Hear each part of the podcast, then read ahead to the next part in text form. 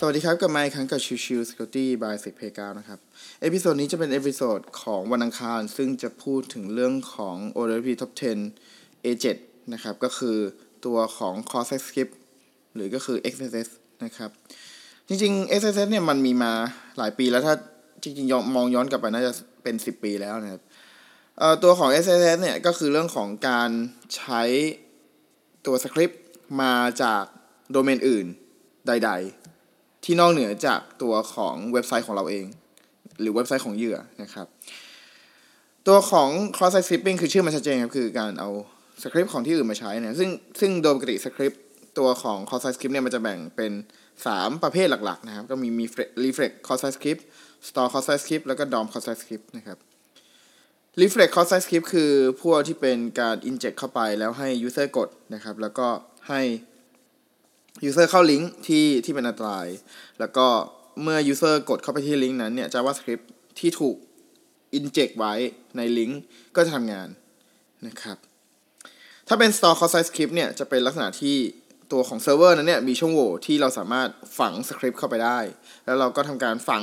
ตัว cross site script เข้าไปในตัวระบบนะครับ แล้วเมื่อมี user เข้าใช้งานตัวเว็บไซต์ user ก็จะได้รับสคริปต์ของเราไปโดยปริยายนะครับส่วนสุดท้ายคือ DOM cross site script นะครับ DOM cross site script จะเป็นพวกการแก้ไข DOM object ที่อยู่บนเพจนะครับ ซึ่ง DOM cross site script เนี่ยมักจะเกิดจากพวก JavaScript framework พวก single page application แล้วก็ API ต่างๆ ที่เป็นการ control ข้อมูลตัวของเพจนะครับของของ DOM ของเพจนะครับ ซึ่งแน่นอนว่าตัวของ Reflex Store เอ่อ Reflex Store แล้วก็ DOM เนี่ยทั้งหมด ผลจะได้คล้ายกันหมดก็คือเรื่องของการพยายามบังคับ User ทำอย่างใดอย่างหนึ่งนะครับตามที่สคริปต์สามารถทำเอ่อทำงานได้ อย่างเช่นพวกการทำ Keylogger ก็ได้นะครับ การทำขโมยคุกกี้ก็ได้ การรีเอ่อ redirect user ไปหน้า phishing ก็ได้นะครับ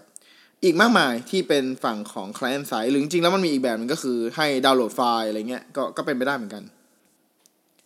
ช่องโหว่ของ cross site script ทั้งหมดนะครับ มันเกิดมาจากที่ว่าตัวของตัวระบบมันไม่มีการกรองตัว input ของ user นะครับ ทั้งขาเข้าและก็ขาออกนะครับ การรับ input มาจาก user เนี่ยไม่มีการกรองก่อนเลย ไม่มีการ sanitize ข้อมูลก่อนทำให้ตัวของผู้ไม่หวังดีสามารถ inject script เข้าไปในตัวแปรต่างๆ ที่ถูกนำไปใช้เป็นคอนเทนต์ของเพจอีกทีนึงได้